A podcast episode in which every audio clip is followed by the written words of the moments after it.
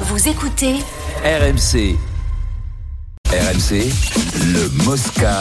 ZAP. Avec les premiers mots de Damil- Daniil Medvedev après sa qualification en finale de l'Open d'Australie. En français, s'il vous plaît, il reconnaît que oui, il a eu de la chance en demi contre Zverev. C'est- ça le tennis. euh, parfois, bah, moi, je voulais effectivement bah, le retour euh, à ce moment-là sur un service à 200. Je pensais qu'il part très vert, donc je vois sur le coup droit. Bah, je fais un bloc. Est-ce que je voulais la mettre longue ou courte Je ne même pas, mais effectivement, il a un petit peu boisé, pas bois complète, mais un petit peu. Et quand je l'ai vu partir, je me dis soit elle touche le banc et elle reste sur mon côté, soit elle passe et bah, elle a passé. Heureusement pour moi, mais ça, ça arrive. Voilà. Steve, c'est le point qui décrit, c'est sur balle de match Non, Non c'est euh, il y a 5-4 dans le tie-break du troisième set euh, et deux services à suivre pour Alexander Zverev, donc il peut euh, qui peut plier la rencontre. Euh, Très bien, très bien. C'est un complot. Je- non, j'étais au courant. Alors, je, suis- je suis co- je suis co- je suis complice par euh, comment comment on appelle ça? Disons par délit d'initié. Je savais, mais bon, j'y suis pour l'instant. bah, pourquoi tu lances pas Denis Parce que c'est du tennis, mon cher. La vie de Denis sur Medvedev, j'en ai rien à tirer. Oh, mais Stéphane, mais tu le fais quand même.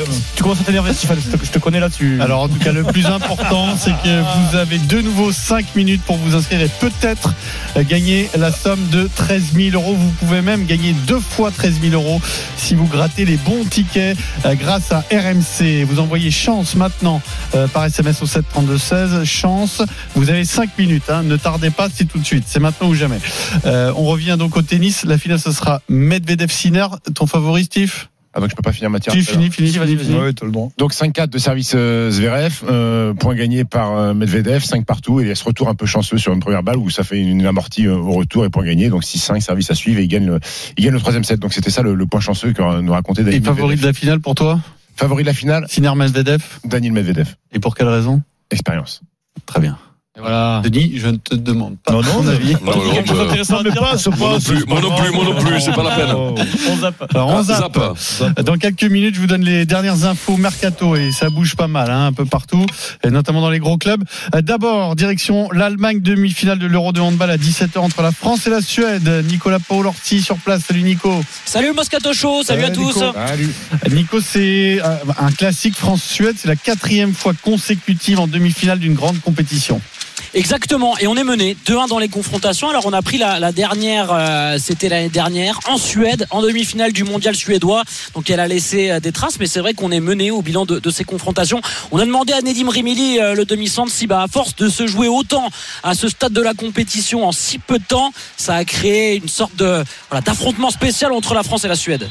4 sur 5, ouais, c'est sûr que hum, ça devient un peu notre rival en demi-finale. C'est une équipe euh, contre laquelle on aime bien se chamailler. C'est toujours des matchs un peu intenses, bien tactiques aussi. Ils sont à 2-1. Ils ont deux demi-finales gagnées. On a la dernière en date. Apparemment, c'est parce qu'il manquait leur meilleur joueur, donc on verra dans deux jours comment, comment ce sera. On a une équipe euh, qui est assez revancharde sur certaines choses, euh, qui se nourrit du moindre petit truc pour mettre les dents et, sur le terrain. On tombe pas dans une rivalité que- quelconque contre la Suède, Danemark, l'Italie, le Pérou. On s'en fiche. Le plus important pour nous, c'est d'aller chercher les victoires. On va aller chercher l'or de peu importe la manière. Voilà, vous avez entendu Nedim Remili. Alors bon, il a quand même dit que c'est vrai que l'année dernière, quand les Bleus ont battu la Suède, on a dit qu'il n'y avait pas le meilleur joueur suédois, Jim Gottfriedson, qui, qui s'était blessé. Il sera là ce soir. C'est un petit levier supplémentaire là pour euh, pour les Bleus qui n'ont euh, bah, jamais semblé aussi fort. Pierrot, c'est assez paradoxal. On n'a pas notre gardien Vincent Gérard, mais jamais la France n'a eu autant d'atouts sur le terrain. Et ça, c'est quand même fort avant de débuter ce, ce Final Four. Nico Karabatic débute. Oui, Nico Karabatic débute. Bah voilà, quand on parlait des, interro- des interrogations françaises en début de compétition, on se demandait tous si Karabatic, à 39 ans, était indispensable au bleu. C'est le quatrième temps de jeu de l'effectif. Euh, 16 buts, 15 passes D, indispensable en attaque, indispensable en défense. On le voit le faire des, des actions de, classe à, internationale à, à chaque match. Donc Karabatic sera bien présent et, et titulaire. Et puis dans les buts, on a une révélation aussi. Je vous en ai un peu parlé euh, la semaine dernière. C'est Samir Bellassen. Il y a une histoire assez folle, Samir Bellassen. À peine 9 sélections, c'est la dixième pour lui ce soir. C'est une comète. Il est arrivé dans le plus grand club d'Europe à Kiel pour remplacer Vincent Gérard qui s'était blessé. Il s'est imposé en Allemagne. Il a même pris la place de, de Vincent Gérard puisque Kiel l'a prolongé et a dit à Vincent Gérard, malgré ton retour de blessure, on compte plus sur toi. Et là, alors qu'il a débuté euh, l'Euro en tribune, il se retrouve à être probablement titulaire ce soir et, c'est vraiment une bonne surprise. Donc euh, voilà, la, la balance, elle est, elle est plutôt côté, côté français, même si les chiffres sont pas trop en notre faveur. Mais la, mais la scène, c'est incroyable. C'est un peu Jeannot Rességuier, mais avec 15 cm de plus. euh, Ah, tu vas t'arranger au bureau au troisième étage avec Jeannot, il est là aujourd'hui. Hein.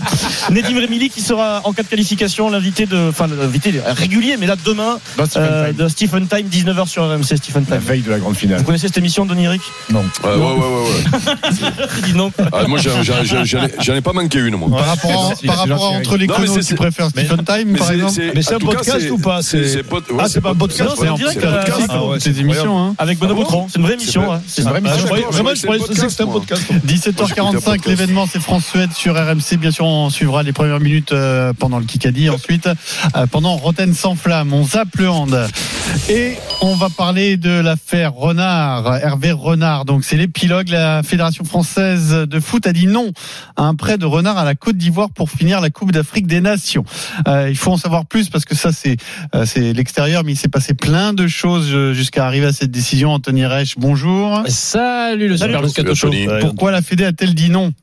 Eh bien, euh, tout d'abord parce que ça- il y a une incompatibilité de, de point de vue entre les deux fédérations françaises et ivoiriennes.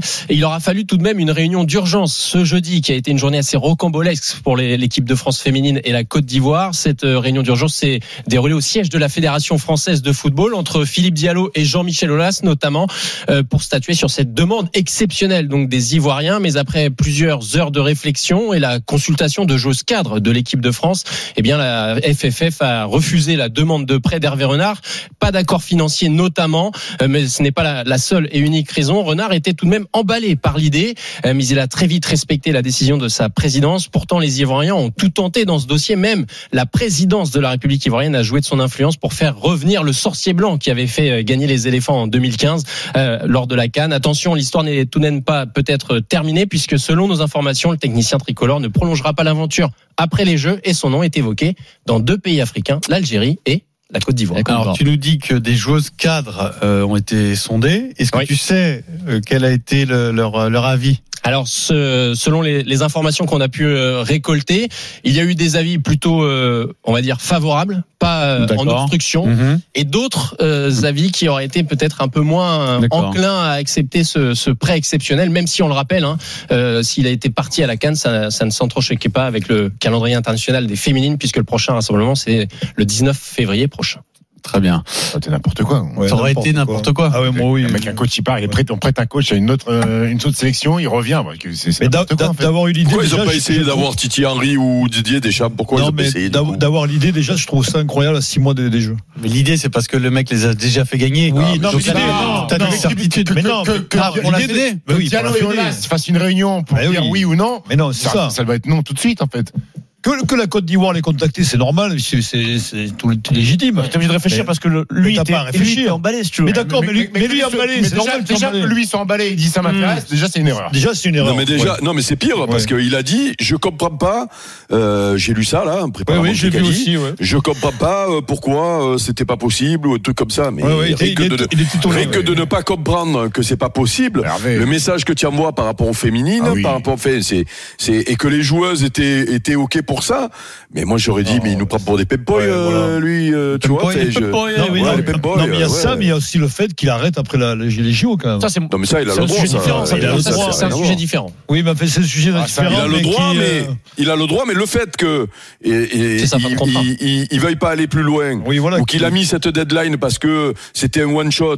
en réalité, il voulait faire les Jeux Olympiques, c'est ça, c'est ça que l'unique raison, mais c'est ça que ça dure. C'est le risque que l'image excellente Oui. qui s'est forgée en quelques semaines à la tête des Bleus soit un peu écornée. mais- C'est ça, Mais- que derrière tu vas y partir un peu au mieux, Oui, et mais- c'est terrible. Mais, terrible. mais- mais rappelez-vous quand il quand quand- hier, quand hein, il vient, pas- on va quand il doper, vient euh, pour l'équipe de France, il dit moi je veux un peu redorer mon blason en France, être capable de gagner euh, avec euh, l'équipe de France ou parce que c'était pas bien passé.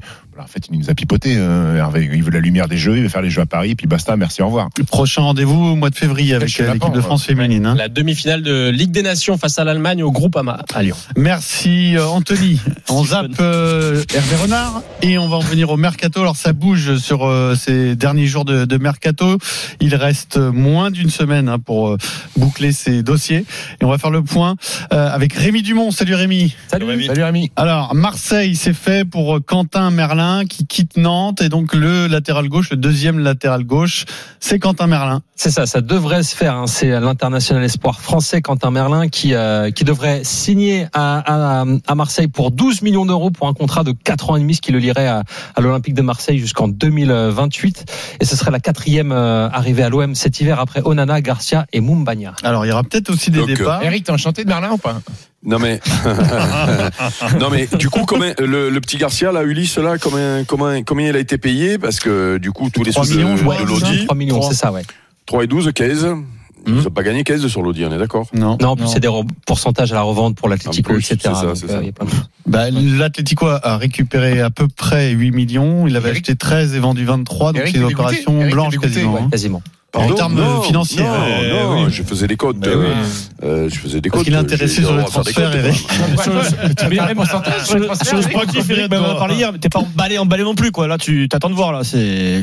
Non, le petit, le- non, mais le petit Merlin, Merlin, c'est un bon c'est. joueur. Oui, Oui, voilà, oui, le petit oui, Merlin. oui. Le petit Merlin, il a l'avantage de, on le connaît. Euh, il c'est euh, voilà, il est, il est international espoir. 21 ans. C'est très bien pour un club moyen. Voilà. Donc, euh, mais après les autres, moi je les connais pas. Hein, je, sais non, non. pas, hein, je, vais, je vais les voir. hein. On reste sur Marseille parce qu'il y a hein. peut-être un départ. Ce serait Ismail Yassar. international sénégalais qui est actuellement euh, à la Cannes et qui serait dans le, viseur, le- dans le viseur de Villarreal, club entraîné par Marcelino, l'ancien coach de l'OM en, en début de saison. Alors, euh, on parlerait, Villarreal voudrait un prêt, Marseille lui aimerait un, un transfert sec euh, puisqu'il a acheté euh, Ismail Assar 13 millions d'euros à Watford en, en début de saison. Donc en fait, il aimerait récupérer la somme qu'il a investie euh, cet été. Eh ben, dis donc, il va partir vite que Marseille. Non, mais c'est non, mais- Incroyable. Non, mais- c'est hallucinant. Non, mais ce qu'il y a de bon, c'est que Marcelino, donc, parce que les joueurs Ouais. qui ont été Ouais. euh, recrutés Pour lui. euh, cet, cet été, c'est quand même lui qui les voulait, des Oui, couloirs, des machins, Ouais. puisque sur 4-3-3, etc., etc. Donc il le fait venir. Ça marche pas, mais en plus il veut le récupérer après. Non, mais il est beau lui quand même. hein. Non, non, tu payes. Ou alors, il Tu prend, payes. ou alors il prend sur le transfert. Tout pareil, ça veut dire quoi, tout Non, pareil non. Ah, je- Tu payes, tu Ah, tu payes, payes, et tu- tu payes le transfert, tu payes, tu veux le joueur, tu payes. Non, mais c'est là aussi que, bon, tu vois que le départ de Marcelino, c'est quand même un peu n'importe quoi. Alors, j'ai bien que c'était mal euh, engagé. Mais donc, en fait, toute la stratégie de l'été dernier, C'est ça. et s'est effondrée Au au mois d'octobre, en Oui. fait. Hein. Comme un Mais, euh, Puisque. Ismail Yassar est venu pour ça, il repart pour ça. Donc là, tu recrutes des joueurs maintenant Alexis, pour tu le Gattuso. pas. Gattuso, pour- tu n'étais pas forcément pour ton premier choix pour après l'après Oui, Martino. Là, c'est quand même. Et- euh, va, va falloir que ça se termine bien sportivement pour. Ah, elle va laisser- pas elle- le elle- Gloria, hein, c'est Elle sinon, peut, laisser des, elle peut laisser des traces cette saison. hein, Ah oui. c'est clair. Marcelino qui jouait en 4-4-2, Gattuso maintenant qui joue en 3-5-2, donc Ismail Assar recruté pour le 4-4-2, mais qui jouera pas avec le 3-5-2, donc forcément voilà. Si t'es pas quatrième, Eric, attends-toi un été agité à l'OM. On en parle à 17h. Alors, on en parle sur le, sur message WhatsApp. du terrain avec ce Marseille-Monaco. Ce match est-il euh, très important pour Pablo Longoria? Un autre, euh, une autre info, c'est Nemanja Matic qui va arriver à, à Lyon a priori. Hein. Pour 3 millions d'euros et il s'engagera jusqu'en juin 2026. Il est attendu dans les prochaines heures euh, à Lyon. C'est pas encore officiel, mais c'est euh, en bonne voie. Ce qui est drôle, c'est qu'il va s'engager avec Lyon le soir de euh, Rennes-Lyon. Du- Rennes, Lyon, exa- Non, Lyon, Lyon, Rennes, Rennes, plutôt. exactement. 21h. C'est-à-dire euh, le match de ce soir. Ils vont Et le présenter le soir même, tu crois Je- C'est Alors- sympathique. hein. Je pense pas, mais je pense qu'on verra mi- hein. mi-temps dans chaque club. C'est c'est et- mathématique. Et dernière euh, dernière chose, il y a peut-être un Français de plus qui va débarquer au Bayern. C'est ça, c'est Sacha Boey qui est en discussion très très avancée puisque le Bayern et Galatasaray, lui les joueurs de Galatasaray, ils sont en discussion pour euh, pour un transfert qui pourrait avoisiner les 30 millions d'euros plus bonus pour un joueur de, de 23 ans. Le joueur lui veut rejoindre l'Allemagne et si il vient à signer au Bayern Munich, et ben la piste Nordi Mukele, le latéral parisien, tombera à l'eau. Merci beaucoup Rémi. Toutes les infos RMC Sport sur rmc.fr en temps réel, bien entendu.